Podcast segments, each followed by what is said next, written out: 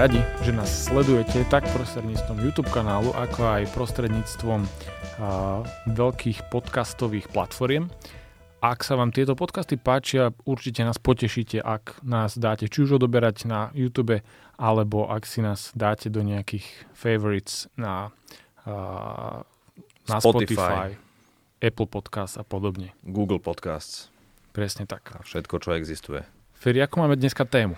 Americké voľby. Joe Biden a Donald Trump, veľký, veľký um, konkurenti, hlavne hodnotoví, dokonca urobili historické maxima. Toto myslím, že sú voľby, ktoré sú vo veľa veciach naj, mm-hmm. čo sa týka najväčšej účasti a možno nejakej a, aj teda najdlž, nie, nie najdlhšieho trvania, ale... Z akého pohľadu myslíš? Čo sa týka výsledkov? Ja, že, že dlho trvá, kým vieme výsledok? Áno. Môže byť, ale napríklad v takom roku 2000, keď e, George Bush sa stal prezidentom, tak tam tiež trvalo, že mesiac, kým najvyšší súd potvrdil výsledky. Nepamätám si presne, čo bolo dôvodom, no ale teraz to vyzerá si, že to bude podobné. No, niektorí ľudia si myslia, že už je ten víťaz, teda väčšina z to myslí, že vieme, koho sme zvolili, teda nie my, ale Američania. A na druhej strane sú tu potom republikáni, ktorí stále teda dúfajú, že Donald Trump nakoniec predsa len vyhral so svojimi 70 miliónmi um, hlasov. Joe Biden mal koľko? 75? Netuším. Tiež mal, tuším, historicky najviac a druhé historické maximum bol teraz Donald Trump. Uh-huh ktoré vlastne prekonal sám seba z roku 2016. Ale teraz to nestačilo na víťazstvo. Žiaľ. Okay. Alebo vďaka Bohu. Nevieme. Uvidíme v najbližších 4 rokoch. Prečo je Amerika dôležitá? Prečo, prečo sú voľby Spojených štátov také dôležité pre nás? Prečo to vlastne my Slováci, alebo v podstate celý svet tak intenzívne riešime? Uh, dám nejaké dôvody ja, potom kľudne daj nejaké ty. Uh, mňa na začiatku napadá práve z toho investičného hľadiska, že keď si pozrieš svetový akciový trh, tak Amerika na ňom tvorí najväčšiu časť. V súčasnosti je to koľko? Necelých 60... 6%. 66% z celého svetového akciového trhu, táto jedna jediná krajina. Čiže vy aj keď si kupujete v rámci akciových investícií proste MSCI World, no tak 66% z toho, dve tretiny, tvorí Amerika. To napríklad môžeme vidieť aj na výkonnosti MSCI World, keď si dáme MSCI World ako taký, tak year to date, čiže od, od začiatku roka je výkonnosť uh, minus 1%. A keď si dáme MSCI World bez Spojených štátov, tak máme necelých minus 11.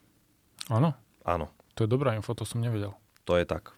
Preto, preto často ja osobne teda sledujem, ako vyzerá MSCI World celkový a bez Spojených štátov, pretože to dáva v podstate obraz, ako vyzerá zvyšok sveta. Uh-huh.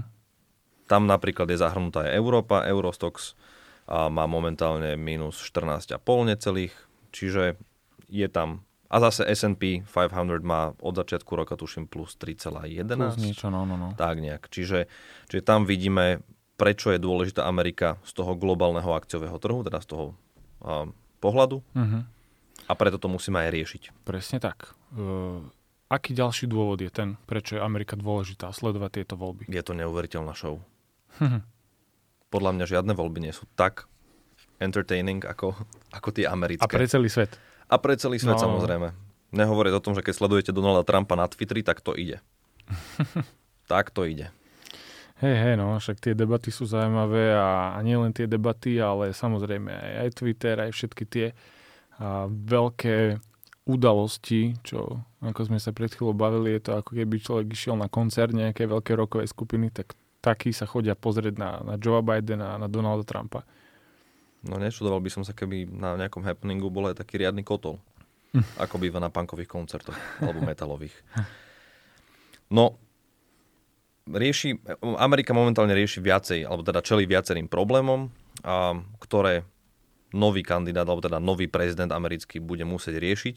A tam sa v podstate aj rozdielovali tie chodničky, že ako uchopiť tieto problémy alebo tieto uh, issues, ktoré, ktoré má, majú Spojené štáty, uh-huh. ako to uchopí, uchopí republikán Donald Trump a ako to uchopí Joe, Joe Biden. Už v tej kampani sme v podstate videli, že Joe Biden uh, je práve taký, nazvime to, že uh, nechcem povedať slušnejší, ale konzervatívnejší. Asi, po, povedzme kľudne slušnejší. Slušnejší, Súhlasím áno, s tým. áno, áno, môže byť kľudne slušnejší. Donald Trump je veľmi agresívny, Áno. čo sa týka možno svojho prejavu. Tak, tak. A, Snažíme sa byť viac menej Áno. objektívni, ale tak akože keď niečo vidíme, tak opíšeme. Podľa prieskumu CNBC a 41% všetkých respondentov sa zhodlo na tom, že jeden z tých najväčších problémov, ktorých, ktoré, ktorým čelí Amerika, alebo teda Spojené štáty, je korona, koronavírus alebo COVID-19. Uh-huh. A to je veľmi dôležité pre um, voličov, že ako ten kandidát uchopí túto tému alebo tento problém a ako sa s ním vysporiada. Dúfajme, že nie v najbližších 4 rokoch, ale v čo najbližšej budúcnosti, aby Mhm. to bolo vyriešené. A už len v tých predvolebných kampaniach sme napríklad videli, že Donald Trump to celkom ignoruje, organizuje tie happeningy, na ktorých sa vraj via- 10 tisíce ľudí nakazilo aj a, a žiadne rúška, nič, jednoducho totálna ignorácia. Donald Trump prekonal koronavírus za jeden deň. Veľmi marketingovo. Keď som videl to video, tak to bola reklama na nejaký zázračný liek. Fakt. Okrem iného strátil blond vlasy. Bol úplne šedivý. Áno. Hm? A v poslednej dobe bol aj viac taký oranžový celý. Dobre, ale to je už mimo. OK. No. Čiže toto áno, to je, to je samozrejme veľká vec, všetko to, čo hovoríš. No a prepáč, Joe Biden vlastne na margo toho, že Donald Trump beha po uliciach a robí happeningy a ignoruje to, že by sme mali byť vzdialenejší od seba fyzicky a mali by sme nosiť rúška, tak Joe Biden práve robil všetko cez video a snažil sa byť aj v izolácii, čo aj napadol vlastne Donald Trump. Uh-huh. Ďalšia dôležitá, dôležitý faktor, prečo, prečo tieto voľby americké sú tak sledované, je určite aj nejaká tá enviro situácia a nejaká tá ochrana klímy a prírody vo svete. Mm-hmm. Pretože tým, že mali sme takto proti sebe týchto dvoch kandidátov, mali sme, Amerika mala, tak e, aj tam práve proti sebe boli dva prístupy k, k tomuto problému. Trumpov, ktorý hovoril, že veď globálne oteplovanie neexistuje. Kde je, keď jemu je teplo, alebo zima, alebo kedy, ako to presne hovoril, také jedno vyhlásenie. A potom na druhej strane tu máme práve Bidena, ktorý hovorí o tom, že, že zhoršovanie klímy treba riešiť. A treba to riešiť okamžite. Dokonca v jeho programe je, že bude investovať v priebehu svojho volebného obdobia 1,7 bilióna dolárov. Máš aj ty také číslo? Kontroluješ to? Hm. Môže byť, koľko je to? 4, 8, 12, 16. No to by sedelo, pretože ja mám číslo, že 400 miliard ročne. Si OK. povedal 1,7, on bude 4 roky, mne to vychádza 1,6, čiže máš 1,7, OK. takže máme podobné číslo. Dobre. Každopádne chce veľa peňazí investovať práve na to, aby, aby nejako pozitívne ovplyvnil klimatickú zmenu. A chce byť eh, zero emissions do roku 2050, teda pripraviť to tak, aby sa v tom dalo pokračovať úspešne. Um, vraj vytvorí tým aj 10 miliónov nových pracovných miest. To je v rámci jeho programu, uh-huh. čo som sa dočítal. Uh-huh. A tak, no. Čo ešte máš ty k tomuto? Ja mám k tomuto tiež uh, práve k jeho programu nejaké body a, a, a, poviem aj, že zdroj je vlastne uh, Facebook stránka, ktorá sa volá Menej štátu, ktorá je práve taká uh, pravicovejšia.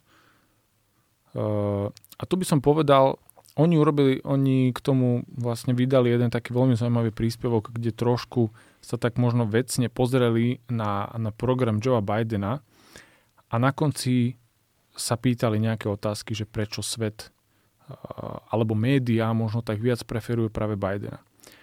Uh, a tu by som povedal, len v krátkosti, že Biden plánuje zaviesť určité povinné sociálne odvody pre bohatých vo výške 12,4%.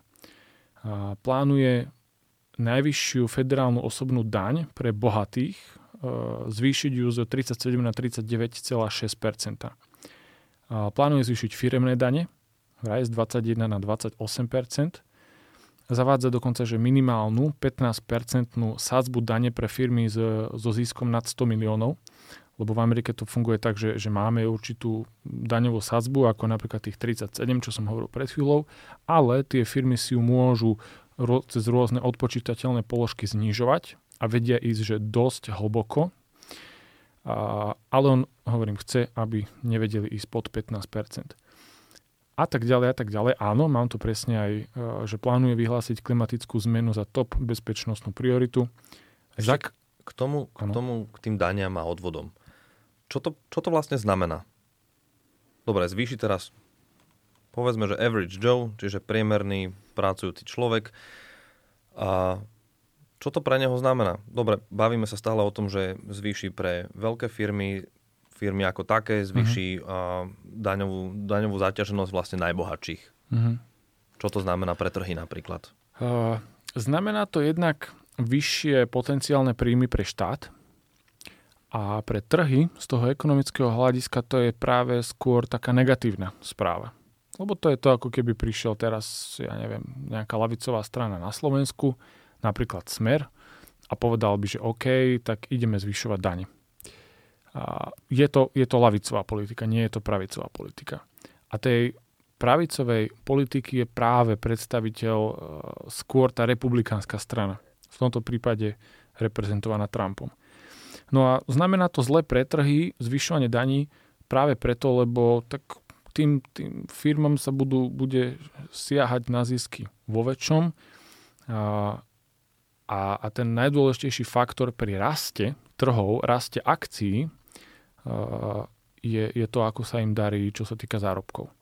Takže a práve preto sa táto, táto Facebook stránka menej štátu pýta v tomto príspevku, že Američania si vyberali medzi arogantným sulíkom s nacionalisticko-protekcionistickými chuťkami, či myslia Trumpa, mm-hmm. a slušným Lubošom Blahom v obleku s prejami nastupujúce demencie. A že vybrali si Blahu. A že prečo? keď, keď napríklad na Slovensku všetci práve toho blahu a, a smer hejtia, čo sa týka médií a práve sú skôr možno takí protrhovejší. Takže, takže to je zaujímavé, to možno už necháme na, na divákov, ono aj, na Ono aj vlastne Bidenovi voliči sa podľa prieskumu rozdelili presne na také dva tábory. Um, 46% volili Bidena, lebo im bol sympatický, bol to pre nich správny kandidát a sú demokrati prirodzene. A potom 54% všetkých voličov volili, proti Trump, volili jednoducho proti Trumpovi. Nevolili, že Bidena priamo, to nebola ich akože, myšlienka, že volím Bidena alebo Bidena, ale volím, lebo nevolím Trumpa. To znamená, že kvázi volili, ako sa hovorí, menšie zlo. Um, či je to dobré alebo nie, pre trhy um, uvidíme. To je asi otázka budúcnosti, že aký to bude mať reálny vplyv. Asi máš pravdu, že možno to nebude to správne nebude ten rast taký citeľný, ale karta sa môže otočiť, možno prísť aj ďalšie príležitosti tým. Uvidíme.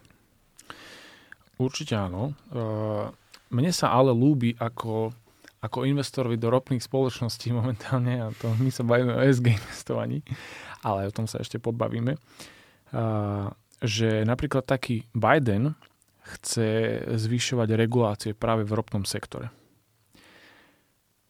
čo by mohlo znamenať proste zaujímavý vývoj pre, pre tento ropný sektor. On chce zakázať nové vrty na mori a, a chce proste zavádzať nové povolenia pre ropné a plynné ložiska a podobne.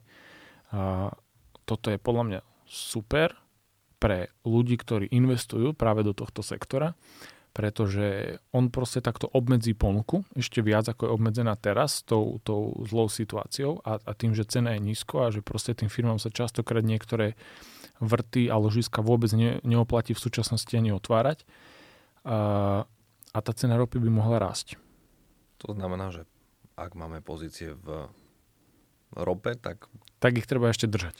Tak ich budeme držať. Tak, tak. To je tvoje odporúčanie. Dobre, dobre. OK. Čo je ešte zaujímavé na Trumpovi, čo som sledoval z tých volebných programov, uh-huh. tak Joe Biden veľmi apeluje na uh, práva žien, uh-huh. či už v pracovnom prostredí alebo všeobecne proti násiliu na ženách a podobne. Uh-huh. Je to pravdepodobne aj preto, že jeho viceprezidentka budúca uh, je Kamala Harris, uh-huh. Veľmi sympatická žena, ktorá má korene a azijsko-afroamerické, Wow. ako som sa dozvedel. To znamená, že zasiahla aj celkom veľkú skupinu a možno nejakých potenciálnych voličov. Čo zase na druhej strane Donald Trump eh, zo všetkých eh, vyhlásení už len pri komunikácii s médiami bol na ženy nie veľmi príjemný. Uh-huh. To napríklad mne není až také sympatické osobne. A, a Kamala Harris je, už, už teraz sa hovorí o tom, že bude nástupca Joea Bidena, pretože sa práve spomína, že Joe Biden už má 77 rokov, a čiže bude mať teraz 20. novembra, tuším, 78, Uh-huh.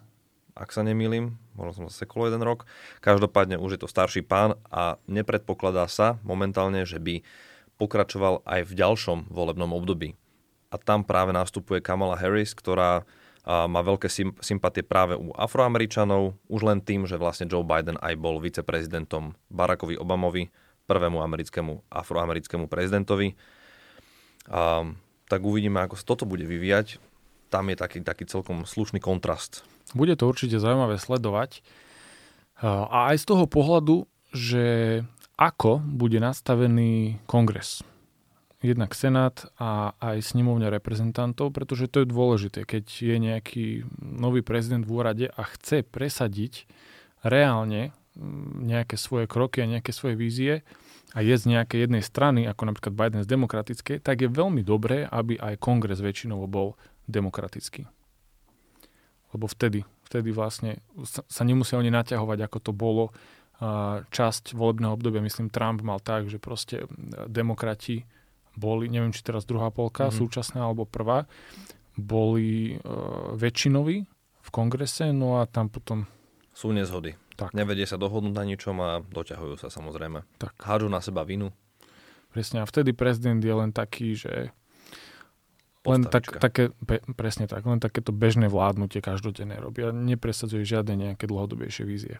Možno by sme mohli to prirovnať už len Smer a Andrej Kiska, alebo Smer a Zuzana Čaputová. To je podobný štýl komunikácie Napríklad. medzi prezidentom a parlamentom. Tak. Čiže tam je to veľmi dôležité, aby, aby boli na jednej lodi a vedeli sa dohodnúť na veciach. Presne. A tu je dôležité možno ešte povedať, niektorí to vedia, niektorí možno nie, že prezident v Spojených štátoch amerických má vyššie právomoci, ako napríklad ten náš. Čiže kebyže si to aj pozrieme, že keď, keď bol Kiska a, a Smer ako, ako hlavná vládnúca strana, takže by Kiska mal uh, väčšie právomoci, že by vedel uh, dávať nejaké návrhy zákonov a tak ďalej, tak uh, prešlo by mu to iba vtedy, keby proste je tam tá vládna strana, ktorá s ním a drží sa za ruku, no ale nebolo to tak. Čiže v Amerike to takto funguje, že tam ten prezident vie toho robiť viac reálne ako u nás. Aby sme to možno dosumarizovali, tak um, Donald Trump je vlastne viacej taký, nazvime to, že proamerický alebo proekonomický a protrhový. Uh-huh.